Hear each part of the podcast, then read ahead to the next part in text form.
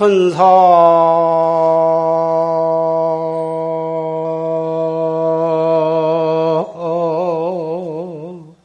천하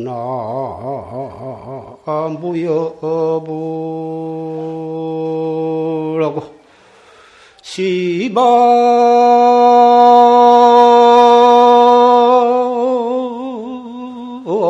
세계 영 무비로구나 나.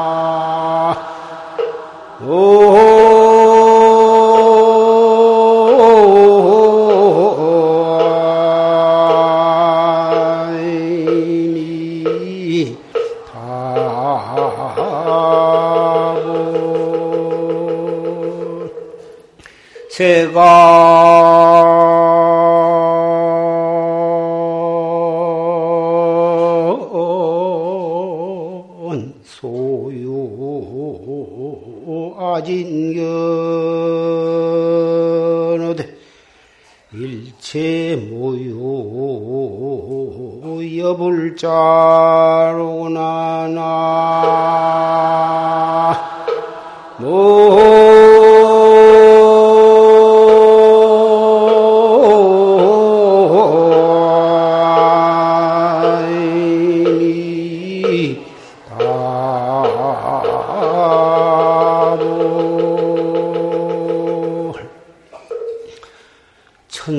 천상천하 모여불 시방세계의 영업이다.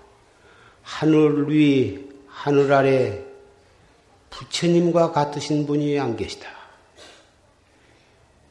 시방세계를 다 둘러봐도 부처님과 견줄 만한 분이 없다.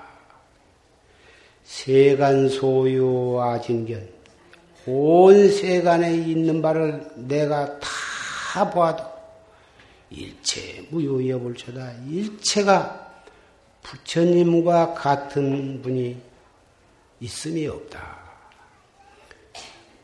이 개송은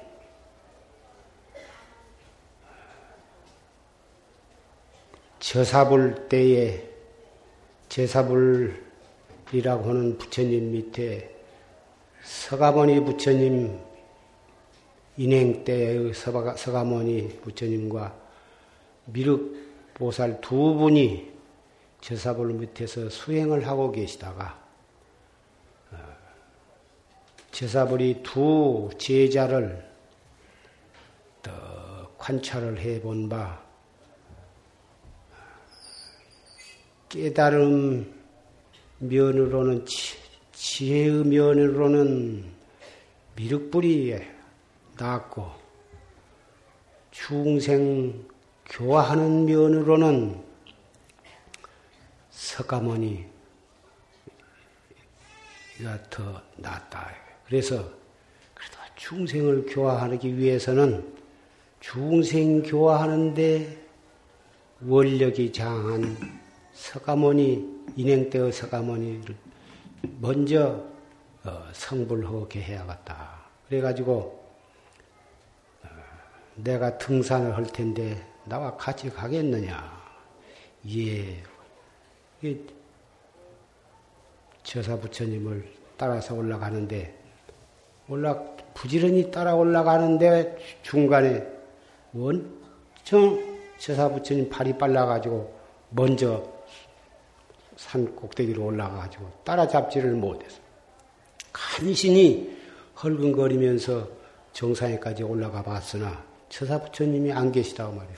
여기저기 찾다가 보니 한 굴이 있었는데 굴 속에서 찬란한 광명이 비쳐나와서 거기를 어, 요 뒤다 보니까 거기에 저사 부처님이 탁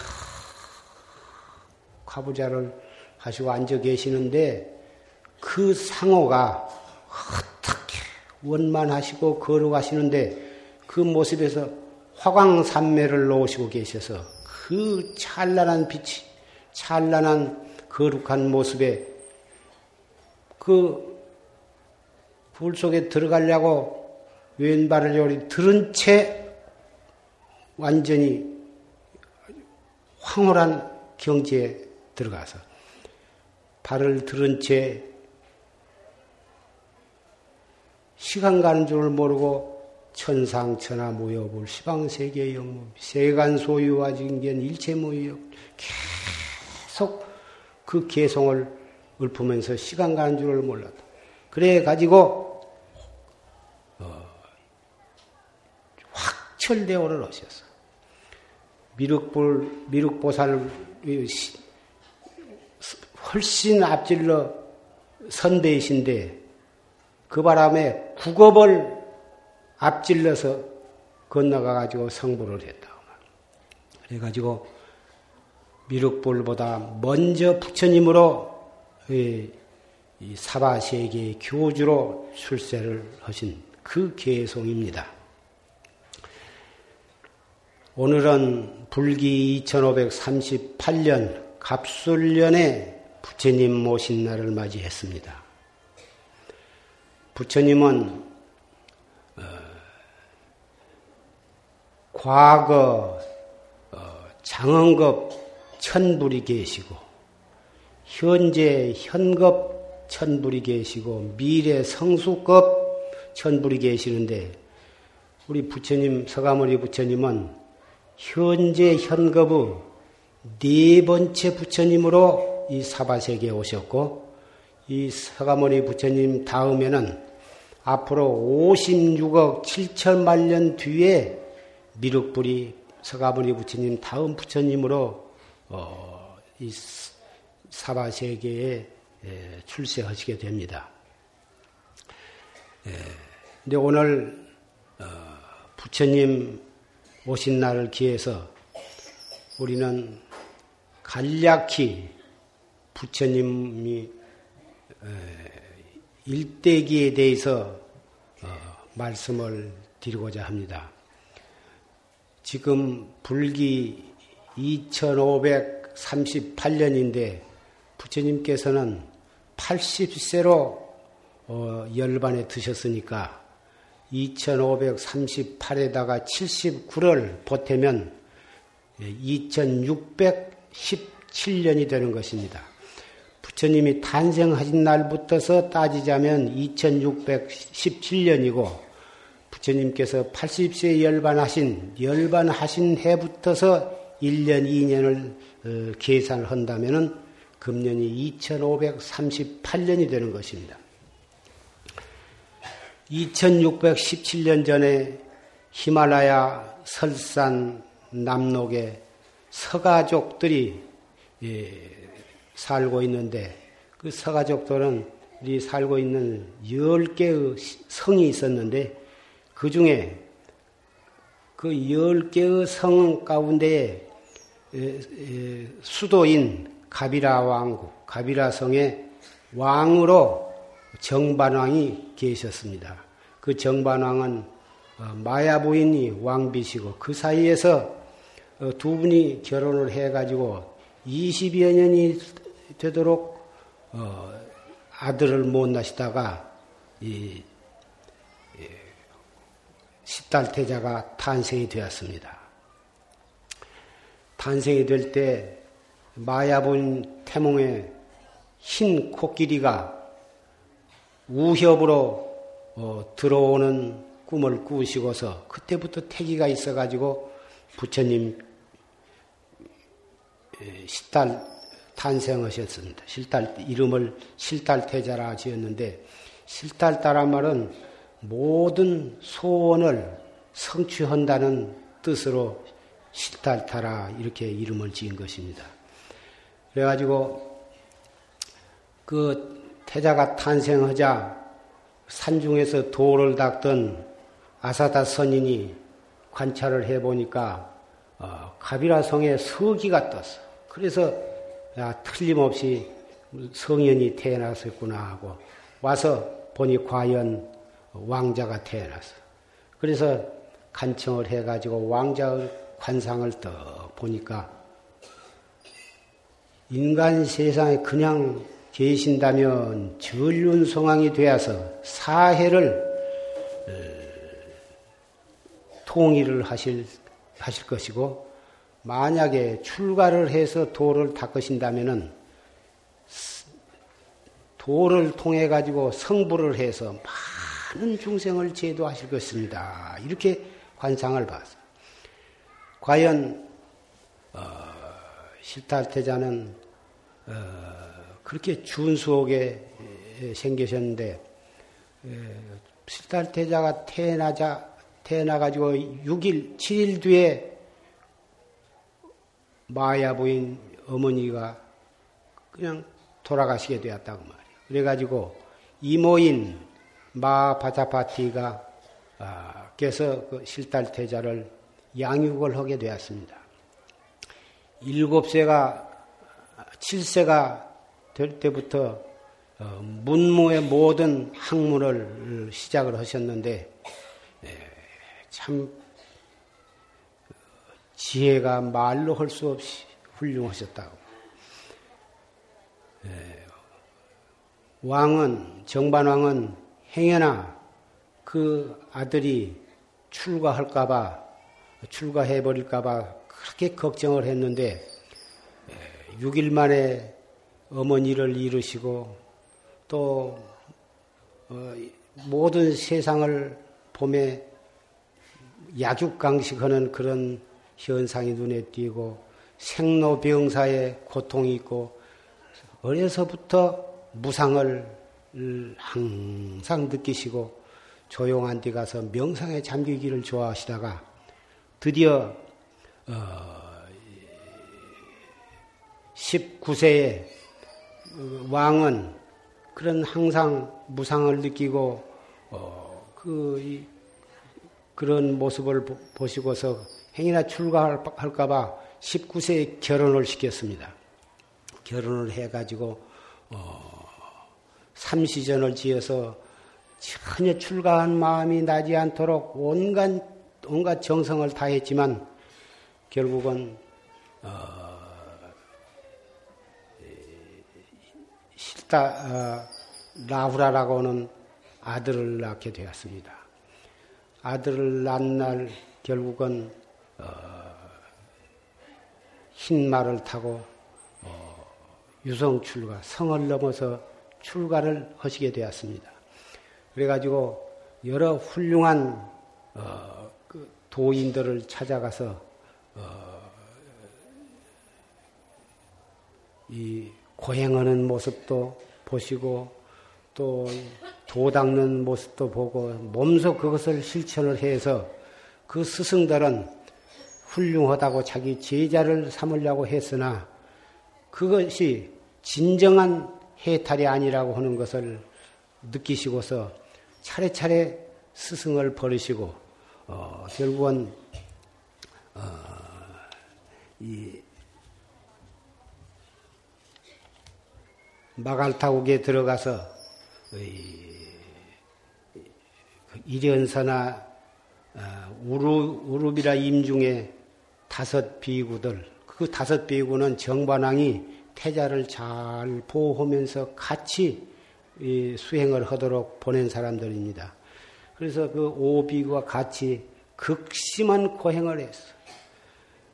과거에 어떠한 수행자도 현재의 어떠한 고행자도 미래의 어떠한 출가자도 나, 나처럼 이렇게 고행한 사람은 과거에도 없었고 미래에도 없을 것이다. 부처님 자신이 수레하실 만큼 피골이 상접하도록 일마일소 삼시 하나와 곡식 하나로 하루에 그렇게 해서 6년간을 무서운 고행을 하셨습니다. 그러자 그렇게 예, 육체를 괴롭히는 것만으로 그러한 고행을 위한 고행만으로 해탈을 얻어진 것이 아니라고 그것을 몸소 깨달으시고서 일어나에 들어가 가지고 목욕을 하시고 그때 마치 수자타라고 하는 마을 처녀가 어, 유미죽을 끓여 가지고 와서 어, 그것을 받아 잡수고 정신을 차리셨습니다. 그것을 보고 같이 수행하던 다섯 교진여 등 다섯 사람은 어, 태자가 고행을 견디다 못해서 타락했다고 비난을 하고 타락한 태자하고 같이 있을 필요가 없다고 거기서 녹야원으로 멀리 떠나가 버렸습니다. 혼자 그 실달 태자는 정각산 보리수화에 앉아서 내가 이 자리에서 무상 정각을 이루지 못하면 결정코 이 자리에서 일어나지 아니하리라. 이렇게 결심을 하시고서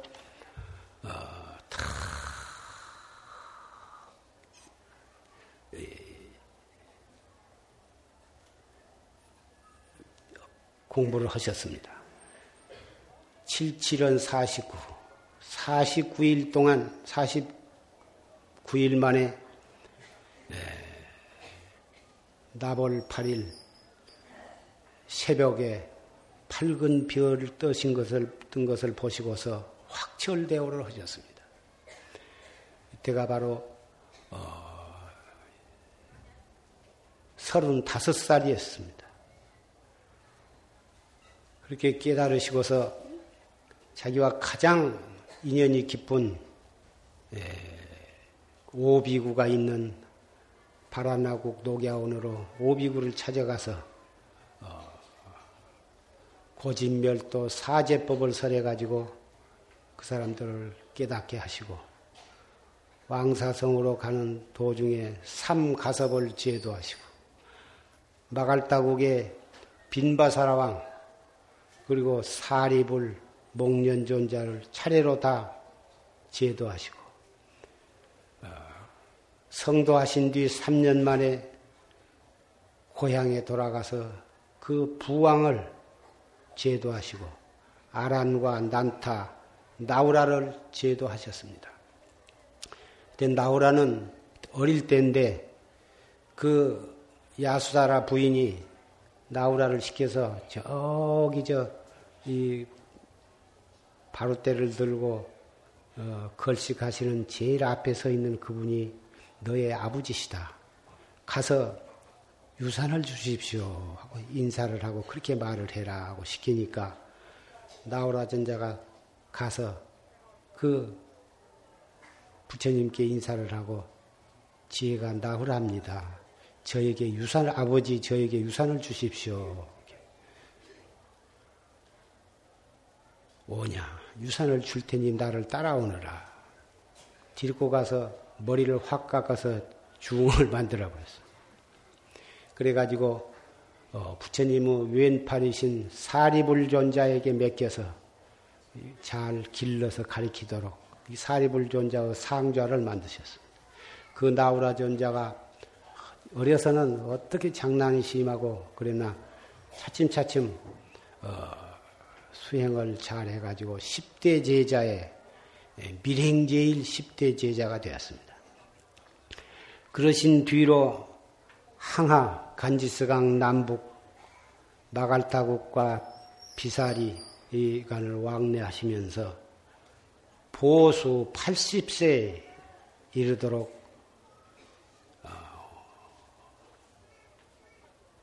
불교 진리를 펴셨습니다.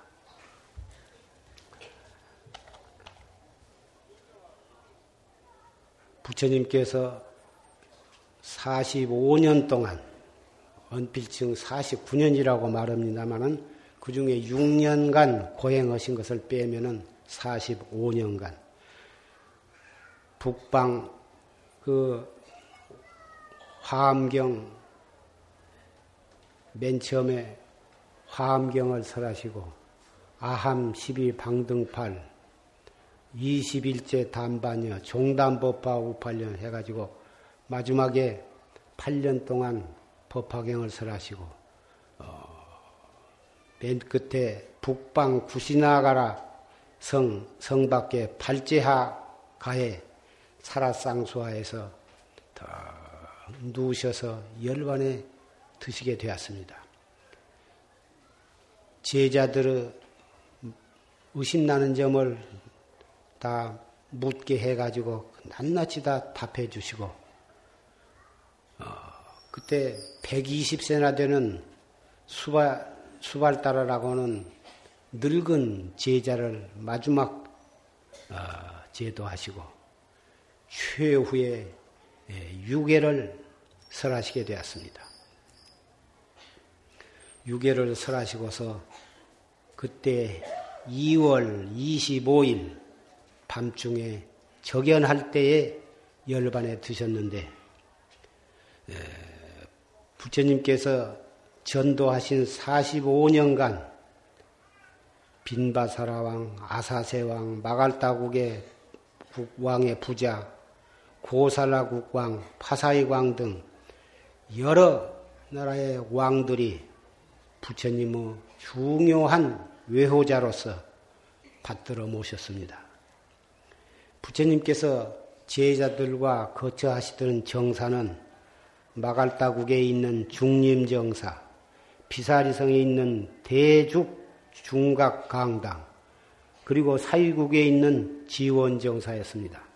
그런 유적이 그 뒤에도 여러 번 중창, 삼창을 거쳐서 내려오다가 결국은 어, 외도들의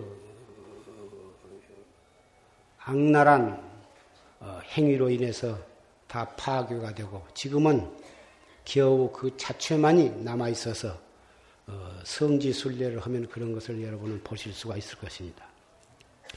부처님의 제자로는 부처님 당시에는 사리불과 목련존자가 부처님의 왼팔 오른팔이 되어서 적극적으로 부처님 조불 양화를 하다가 아, 부처님보다 먼저 사리불과 목련존자는 열반에 드시고 부처님 열반하신 뒤로는 가섭존자를 위시한 10대 제자와 아, 부처님의 상수대중인 2000, 1250인의 상수대중이 예, 대중이 있었습니다. 부처님 열반하신 뒤 예, 가섭존자가 아, 주도해가지고 제1회 결집을 왕사성 칠업, 칠업굴에서 어, 했고 그 뒤로 어, 제5회 결집까지 해가지고 오늘날의 어, 경률론 어, 3장 이, 절에 내려오고 있는 것입니다. 예. 부처님께서 열반하실 때 마지막 열반에 드시기 직전에 그 제자들에게 자비와 아, 그 말세 부처님 열반하신 뒤의 제자들을 위해서 통절한 아, 유교 유계를 남기셨는데 그것을 유교경이라 합니다. 오늘날 불교 개혁 운동이다 해가지고 어, 총무원이 참 역사적으로 기록할 만한 그러한 어, 사건이 일어났습니다마는 어, 개혁이라 하는 것은 어, 대단히 중요한 것입니다. 부처님께서 남기신 그 유교경에는 내용이 첫째는 계율로서 스승을 삼고 섭심을 해라. 섭심이라는 것은 마음을 거두어 드린다. 마음을 잘 경계하고 다스리라는 뜻입니다. 계율, 계율로서 스승을 삼어라. 둘째는 삼독과 탐진치 삼독과 어, 채색식명수 오욕의 번뇌를 억제하고 잘 다스려라. 셋째는 밖으로부터 무엇을 많이 구하지 말아라. 너무 잠을 많이 자지 말고 썩내지 말고 내가 잘난 척하고 아반을 공고하지 말고 누구에게나 아첨하고 그러지 그런 삿된 일을 하지 말라. 넷째는 팔대인각을 닦아서 퇴전하지 말고 팔대인각이라는 것에 대해서 말씀을 하겠습니다마는 팔대인각을 닦아라. 여덟 가지 큰 사람이 생각하는 여덟 가지 중요한 것을 항상 닦, 닦아서 퇴전하지 말라. 그래가지고 다섯째는 항상 고요한 곳을 구해서 정진하라고 통절한 유언을 제자들에게 남기셨습니다. 그러면 대관절 그 팔대인각이라는 게 무엇이냐? 소욕각, 욕 심을 적게 가지라. 내가 아직 얻지 못한 오욕법 가운데서 널리 구하려 하지 말아라. 자꾸 무엇이 좀 필요하다. 명이,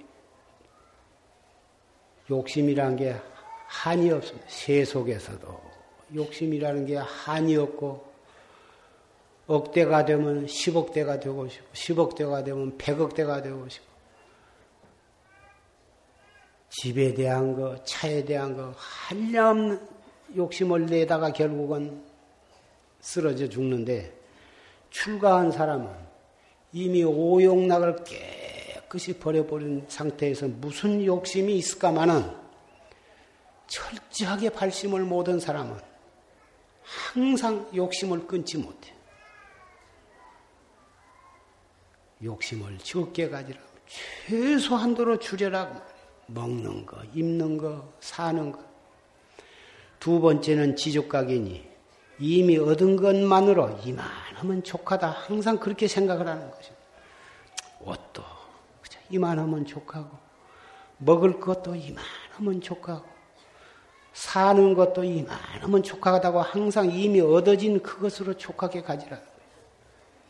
세 번째는 원리각 또는 적정각인데 세속의 번뇌를 세속적인 모든 번뇌를 버려버리고 적정한 것을 좋아하는 생각을 항상 가지라고. 네 번째는 정진각이니 참선 닥되 용맹정전하여 하기를 중단하지 말아라. 그것이 정진각이. 다섯 번째는 정념각이니 바른 이치를 일심으로 생각해. 우리 참선하는 사람은 이 뭐 아까 졸심 법문의 가운데도 있었지만 이 먹고 이 몸뚱이 끌고 다니는 이놈이 무엇이냐? 오직 그 바른 생각 하나만을 가지고 살아라고 잠시도 놓치지 말라요. 그게 정념각이야. 여섯째 정정각이니 이목고를 해서 선정을 닦아가지고 모든 어지러운 생각을 푹 쉬어버리고 몸과 마음이 고요함을 얻어서 삼매가 앞에 나타나도록 그렇게 하루하루를 한 시간 한 시간 1분 1초를 그렇게 지내라고. 이 팔대인 각, 이 각이라는 것은 깨달을 각자인데 생각을 각자예요. 여덟 가지 정법을 믿고 공부하는 큰 마음을 가진 사람이 항상 생각해야 할 여덟 가지다. 이것이 팔대인각이에요. 나는 이제 70이 다 되어서 언제 어떻게 죽을런지 그건 알 수가 없으나 내가 만약에 내가 애끼고 사랑하는 상자나 제자나 도반이나 신남 신저 여러 형제 자매들에게 남기고 싶은 말이 있다면은 이런 팔대인각을 적어주고 싶어요. 왜 그러냐 하면은 아까 절심 법문 가운데 이것밖에는 할 것이 없기 때문에 이것만은 꼭 해야만 하고 하지 아니하면 안 되고 이것 하는 것만이 불제자로서 해야 할 일이기 때문에 냉겨줄 내가 재산도 없고 유산으로 냉겨주고 나오라 존자에게 내가 유산을 줄 테니 줄 테니 따라오라 해가지고 부처님 실달 태자가 출가한 뒤에 정반왕은 오직 어, 나오라 존자 에게 이제 모든 것을 물려주려고 그렇게 다 그걸 키우고 있는 판에 가서 유산을 달라고 보내니까 머리를 홀랑 깎아가지고 이 중을 만들어 버렸단 말이에요. 부처님 대를 이어서 정반왕국을 가비라 성을 잘 다스린 것보다도 출가해서 도를 닦아서 10대 제자 하나가 된 것이 훨씬 자신을 위해서 이익이 크고 불법을 위해서 이익이 크고 온 중생을 위해서 또 이익이 크기 때문에 어찌 보면 매정하리만큼 냉정한 마음으로 그렇게 했다고 말이에요.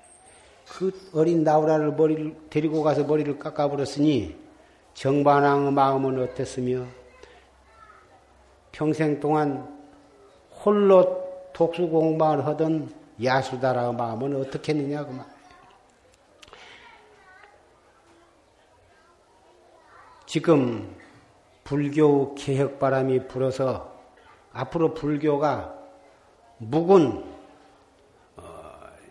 잘못된 것을 다 바로잡고 새로운 불교로 태어나기를 어, 불교로 어, 태어나기를 모든 사부대중이 다 바라고 있습니다.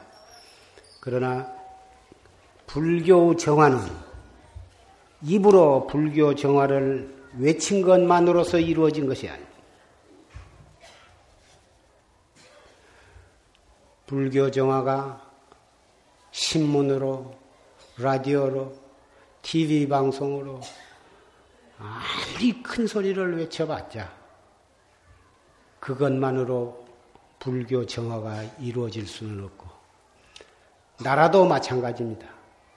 문민정부다 사정이다 해가지고 아무리 큰 소리를 치고 외치고 법을 엄하게 적용을 해가지고 허물이 있는 사람을 잡아다 가두고 어, 파멸을 시키고 한다고 해서 그것이 새로운 대한민국이 태어나지는 않습니다.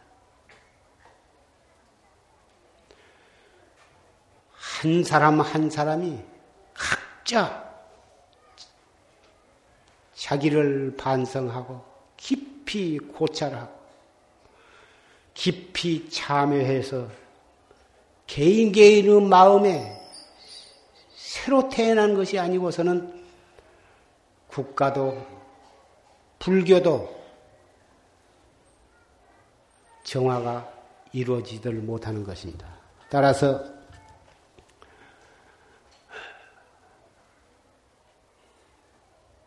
오늘 불기 2538년의 부처님 날을 맞이해서 나는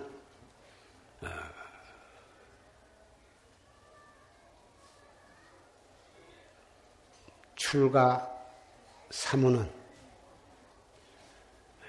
우리 부처님의 유교, 유교경을 한 번 읽고 두 번 읽고 해서 아까 말한 8대인각 철저히 실천을 한다면 불교 개혁은 당장 소리 없이 조용한 가운데 이루어지리라고 나는 깊이 믿어 의심치 않습니다. 모든 승려들이 부처님의 마지막 열반하실 때 간곡히 제자들에게 남겨주신 유교경을 우리는 철저하게 깊이 읽고 마음의 세계에서 실천한다면 그것이 바로 3천년 전에 열반하신 부처님이 우리의 마음 속에 다시 탄생하시는 거룩한 날이 되리라고 생각하는 것입니다.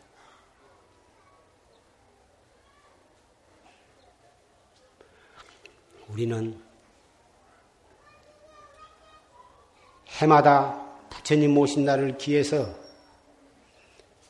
연등을 켜고 부처님께 지성을 드리고 기도를 하고 그날을 가장 성스러운 날로 봉축해 왔습니다.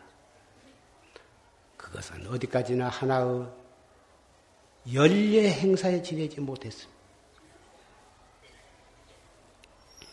나는 조실심 여러 번 하신 뒤로 20년간 예, 한 달에 평균 두 번 정도 이 법상에 올라와서 어,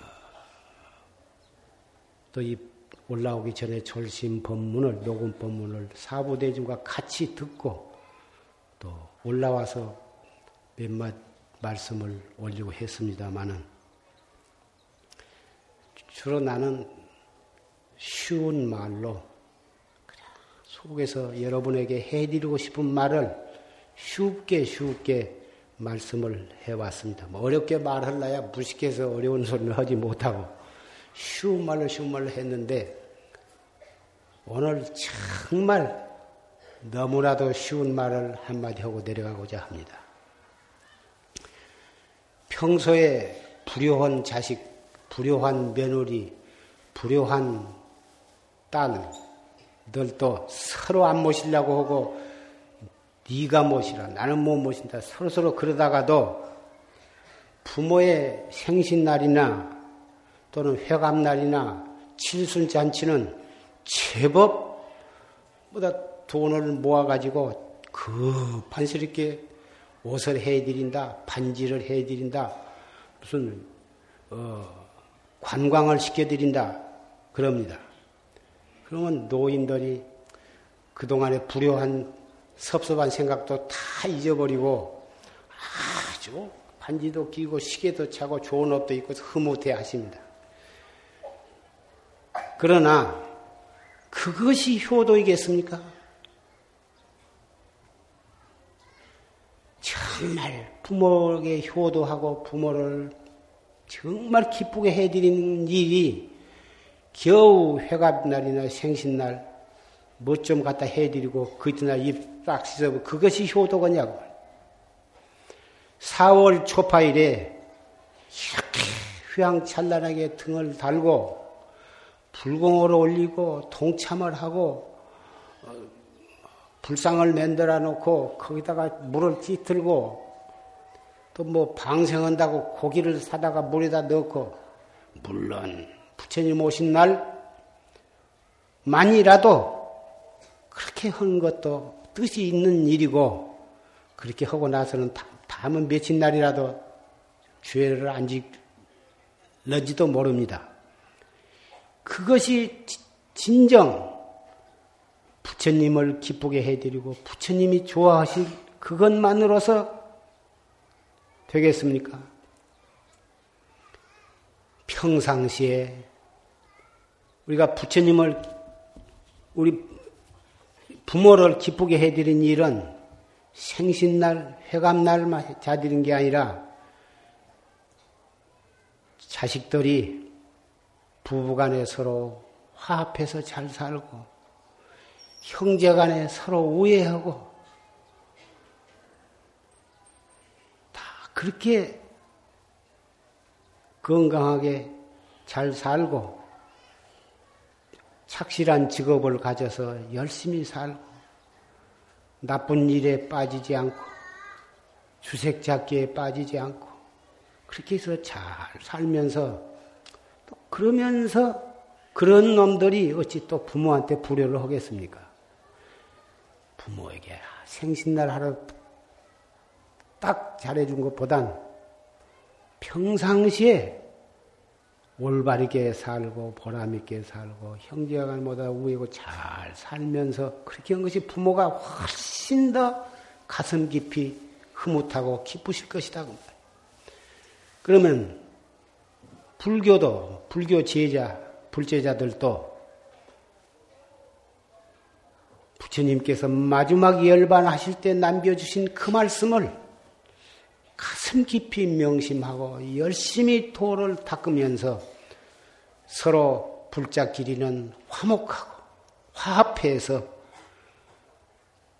잘 총단을 이끌어가 부처님 당시에는 무슨 어, 물론 교단이라는 것이 있, 기는 있었고 부처님께서도 그때 가장 요점을 두신 것이 화합입니다.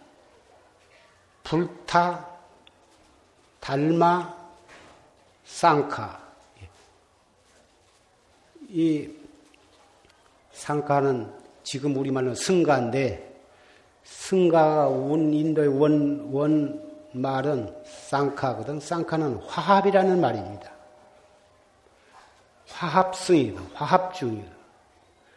어찌든지 불제자들은 화합해서 살아라는 거예요. 그래서 승가거든. 머리 깎은 스님을 승이라고 우리는 생각하지만 원래 승가가 아니라 상가인데, 상카인데, 상카란 말이 화합이라는 말. 부모도 버리고, 고향도 버리고, 모든 것을 다 버리고 출가한 사람이 부처님 제자들인데, 그 제자들은 화합을 해라. 화합 중이다. 그래서 승, 상카거든. 상카를 중국으로 와서 한문으로 쓰면서 승가인데, 승가는 화합이라는 말이에요. 화합해서 살면서 어쨌든지 팔대인각을 실천을 해가지고 도를 잘 닦아라. 그리 해야만 부처님께서 가장 기뻐하실 것이다. 그 오늘 2538년 어, 부처님 날을 맞이해서 우리 불교도들은 팔대인각을 실천함으로 해서 여법하게 수행을 하고 그리고 서로 서로 화합을 해서 부처님이 우리 가슴 속에 탄생하시고 우리 가정에 탄생하시고 사회에 탄생하시고 온 누리에 새로운 부처님이 탄생하시도록 허기를 우리 다 같이 마음속 깊이 다짐합시다. 합장을 하시다.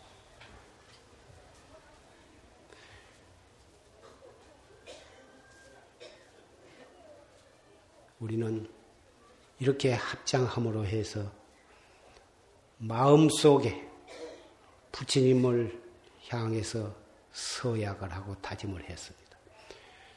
우리는 오늘 이 오색이 찬란한 등을 이렇게 켰습니다마는 그 등불을 켜는 근본 뜻이 우리 가슴 속에 부처님의 유계, 유교경을 유교경이라고 하는 영원히 꺼져서는 안 될 불을 켭시다.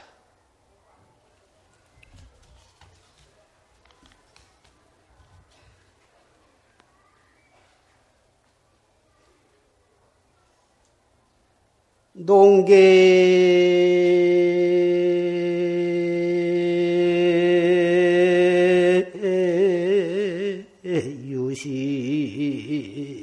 상화근하고 약무령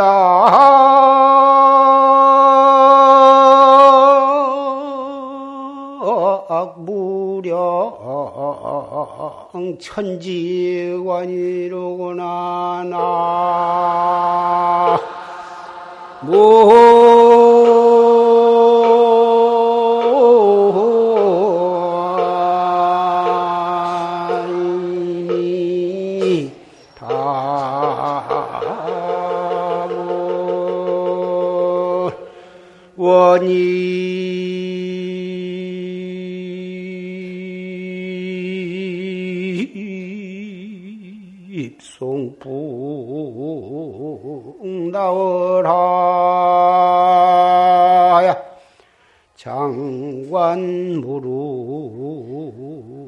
초사선이라 나.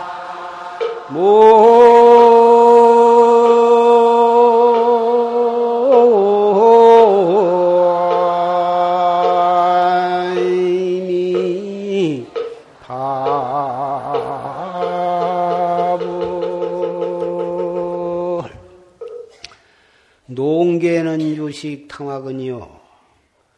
닭장 속에 갇혀 있는 닭은 먹을 것이 풍족하게 있지만은 펄펄 끓는 정골 냄비가 가깝고 야학은 무량천지관이다. 저 들의 학은 양식이 없지만은 천지가 넓구나. 들에서 날아다니면서 사는 학에 뭐 양식을 쌓아놓고 먹는 것도 아니고 누가 때 맞춰서 먹이를 주는 것도 없지만 날아가고 싶은 대로 날아가 어디를 가나 다 살 곳이다고.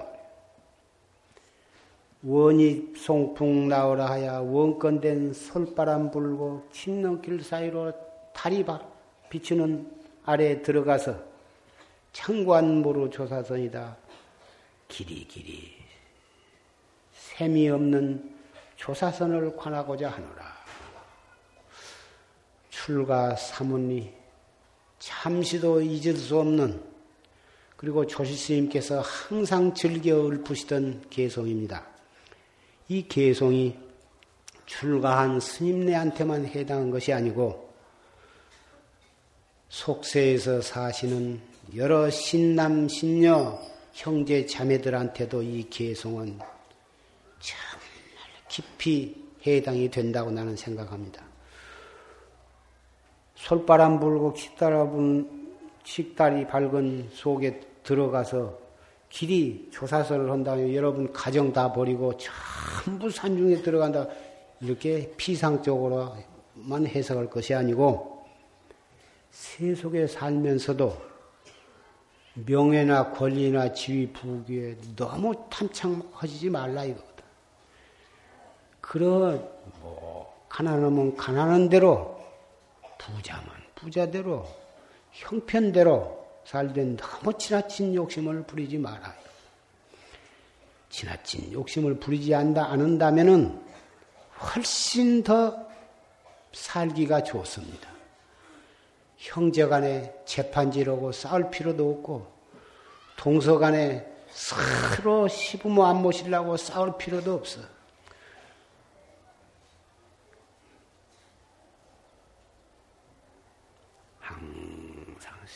형편 따라서 어려우면 어려운 대로, 넉넉하면 넉넉한 대로, 욕심만 갖지 않는다면 그런 대로 다 살만한 것입니다. 절대로 목구멍에 거무줄 치는 법은 없습니다. 형편이 어려운데 남 보기에 잘 산 것처럼 뽐내려니까 힘이 들지, 다 까놓고 어려우면 어려운 대로 수수하게 입고 살고, 그러면 부모 모시기도 형편단대로 모시는 것이지 어려운데 어떻게 그렇게 고급으로 모실 수는 없어. 가난한 대로. 죽이면 죽, 보리밥은 보리밥.